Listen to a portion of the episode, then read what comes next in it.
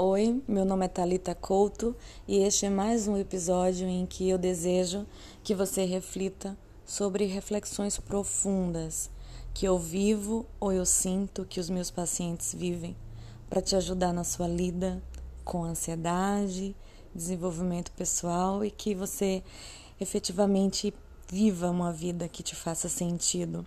Como é que você está? Como que você tem se sentido nestes últimos dias? Como é estar na sua própria pele, por onde andam os seus pensamentos e as suas emoções, como que estão nestes dias. Eu tô bem, bem melhor do que há uns dias atrás. Para você que me acompanha aqui pela primeira vez, seja muito bem-vindo. Espero que estar aqui te faça sentido e toque no teu coração, ou pelo menos que te seja uma boa companhia, uma boa reflexão. E para você que me acompanha há muito tempo, olha, você que me motiva a estar tá aqui, tá? E eu adoro quando eu recebo um feedback seu de uma reflexão que te ajudou de alguma forma. Semanas atrás eu estava bem desmotivada por conta de um adoecimento, né? Um processo é, físico no meu joelho, o qual me impediu de seguir a minha rotina que eu amo. Você é dessas pessoas também que ama uma rotina de musculação, de crossfit, de dieta. eu sou essa pessoa e não poder treinar sem saber exatamente o que aconteceu com meu joelho me deixou muito para baixo e isso me fez procrastinar tarefas que me eram possíveis e necessárias e me trouxe sentimentos de culpa, frustração e eu não gostei de estar na minha pele nesses dias. e é sobre isso que vai ser a nossa reflexão hoje sobre autossabotagem, procrastinação, desmotivação. É, como você já sabe, e para você que é novo aqui, deixa eu te atualizar, que às vezes você vai ouvir um ruído de fundo, tá? Eu moro no centro, numa casa, numa rua bem movimentada de comércios e tal. E às vezes ou outra passa o carro do ovo, carro de som, buzinas, enfim. É, então vamos lá emergir nesse olhar para dentro.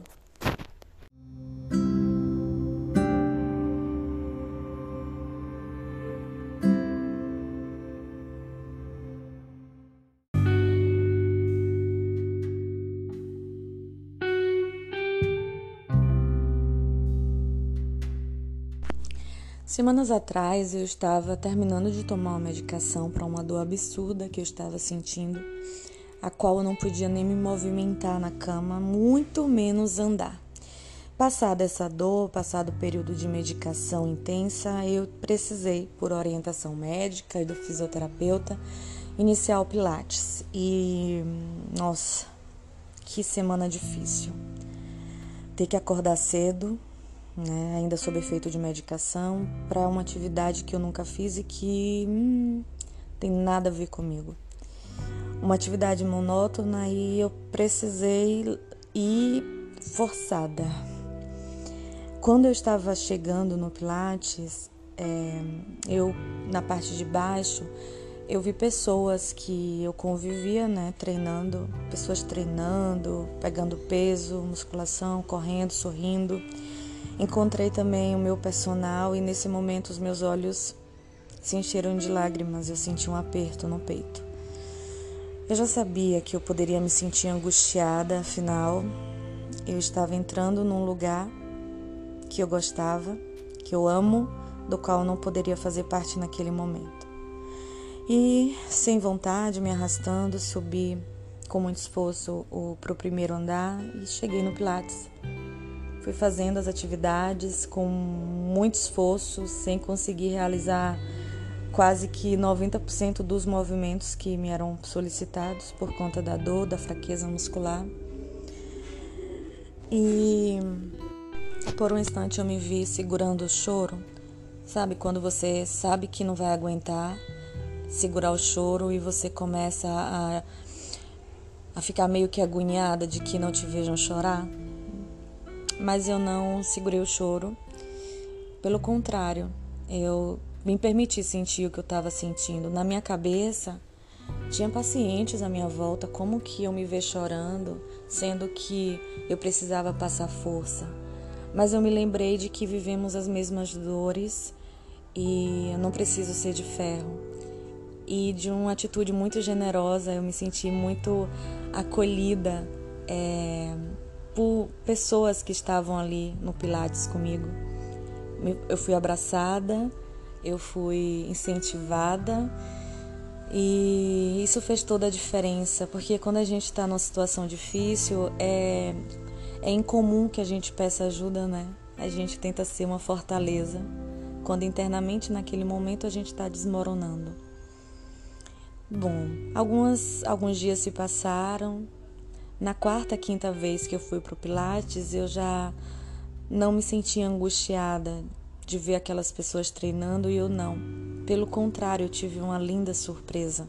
Sabe quando você acorda numa segunda-feira, sabendo que você vai precisar fazer coisas forçada, forçado, e você é surpreendido por por uma coisa que nem passava na sua cabeça? Foi o que aconteceu comigo. Quando eu cheguei no Pilates, eu consegui realizar movimentos e eu recebi um feedback de que minha força está voltando.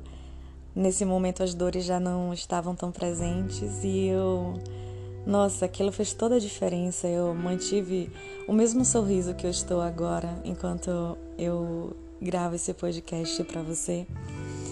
Uma felicidade de saber que sim, um dia após o outro, fazendo o que é necessário, mesmo sem vontade, vai me levar para uma vida que eu desejo. Só que na hora é muito difícil e voltando um pouquinho atrás desse dia em que eu mantive um sorrisão no rosto, eu já estava há dias procrastinando muitas atividades, muitas tarefas. E o ciclo da procrastinação é muito complicado, porque começa quando você tá zero motivação e continua quando você vai para uma coisa que a curto prazo vai te dar mais satisfação. No meu caso, era ficar no celular vendo vídeos de TikTok.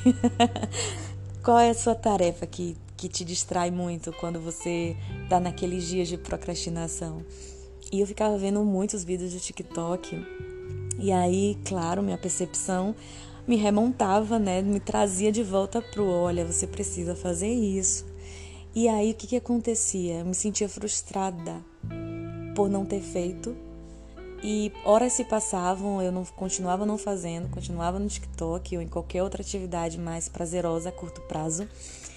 E aí vinha de novo a percepção: olha, você não está fazendo o que você precisa fazer. E além disso, ainda vinham os prazos. Tá acumulada a tarefa, olha.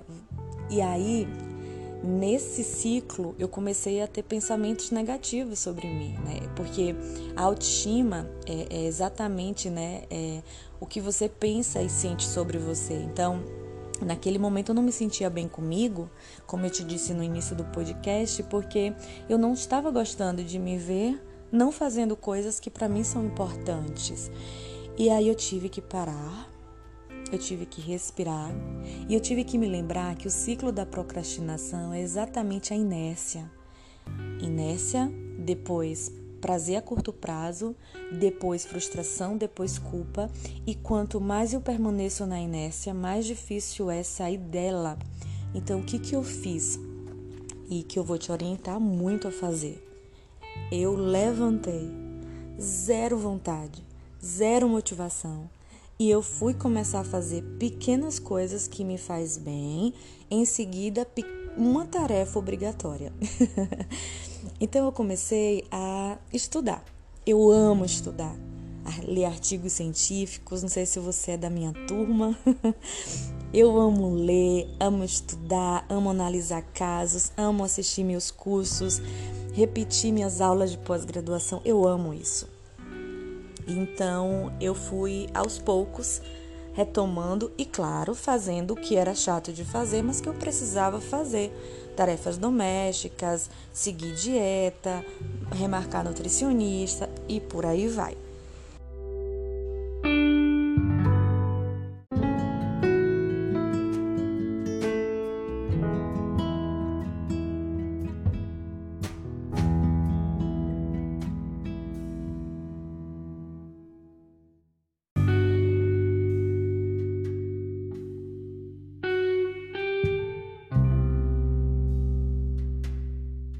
É difícil também quando a gente precisa sair da inércia e entrar em contato com aquilo que a gente precisa fazer.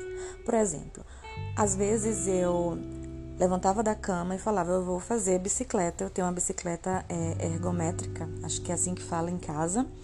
E eu falei: Bom, eu vou fazer. Meu fisioterapeuta liberou 15 minutinhos para movimentar o meu corpo. Mas eu não tinha vontade nenhuma. Mas mesmo assim eu fazia. Quando eu estava lá na bicicleta, a minha mente me trazia a perspectiva seguinte: não adianta muito fazer só 15 minutos, né? Você sabe que ganhou peso, você sabe que ainda está muito longe de você voltar para o que você era. E eu me sentia frustrada e ainda mais desanimada, certo? Porque eu não estava com vontade. Tendo esses tipos de pensamentos pessimistas, né, me trouxe a perspectiva de que, poxa, tá longe de retomar tudo que eu já conquistei.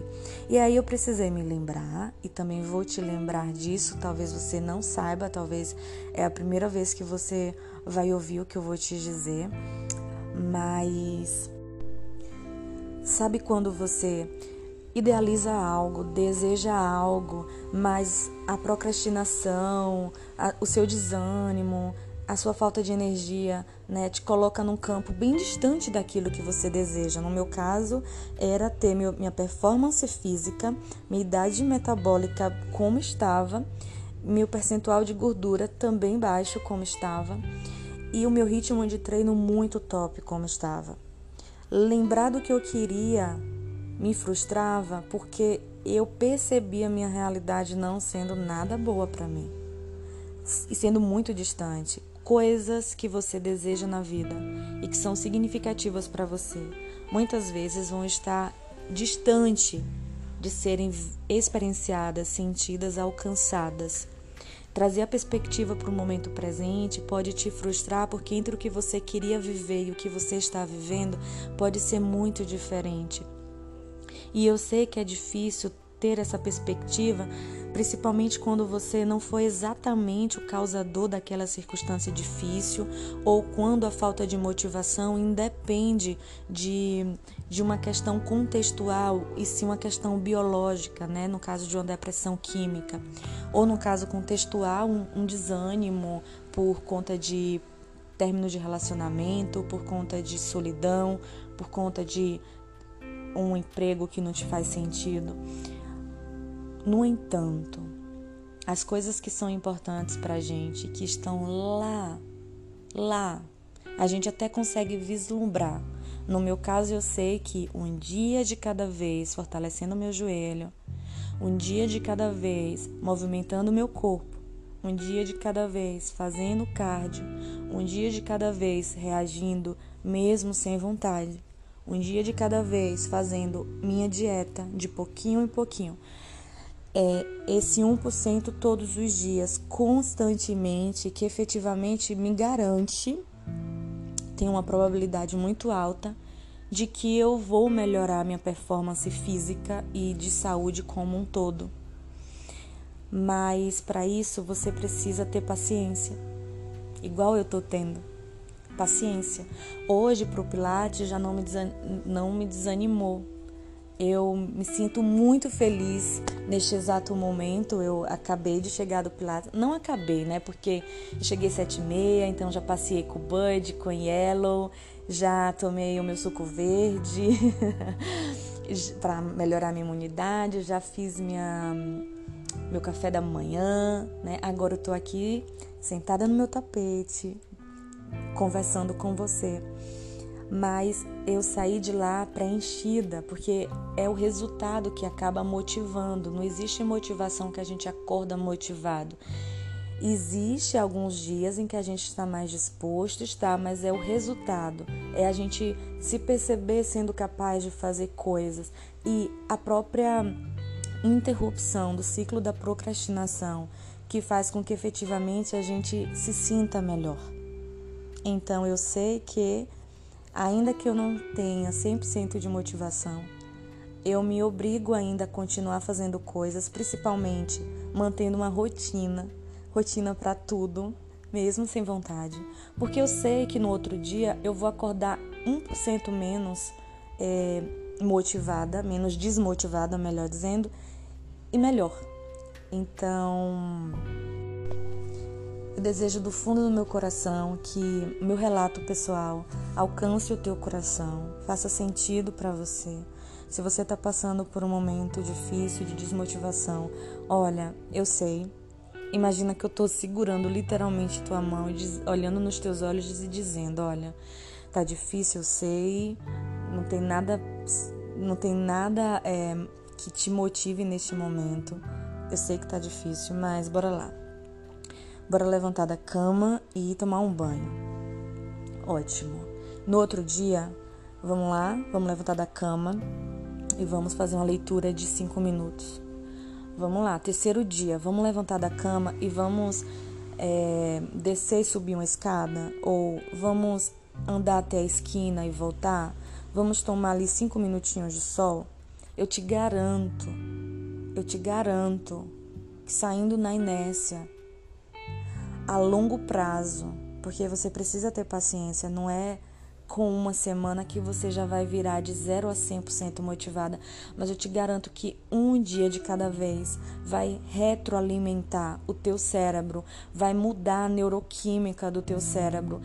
Depende, de, demora uns dias para mudar aquela conexão, aquele caminho já feito, aquele caminho neuroquímico já feito. E, e mudança de hábito, ela, ele requer um, um pouco mais de persistência, entende? Um pouco mais de, ai meu Deus, que saco fazer isso, mas vamos fazer. E as consequências do teu comportamento vão retroagir sobre o seu humor, sobre os seus sentimentos, sobre os seus pensamentos. Então, vamos lá?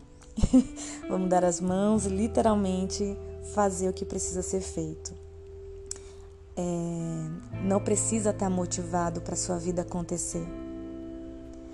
Você só precisa entender que a procrastinação ela é convidativa e depois a procrastinação te leva para a areia movediça, em que fazer alguns movimentos te afunda, trazendo a perspectiva de que vai demorar, te trazendo culpa e te trazendo inquietudes.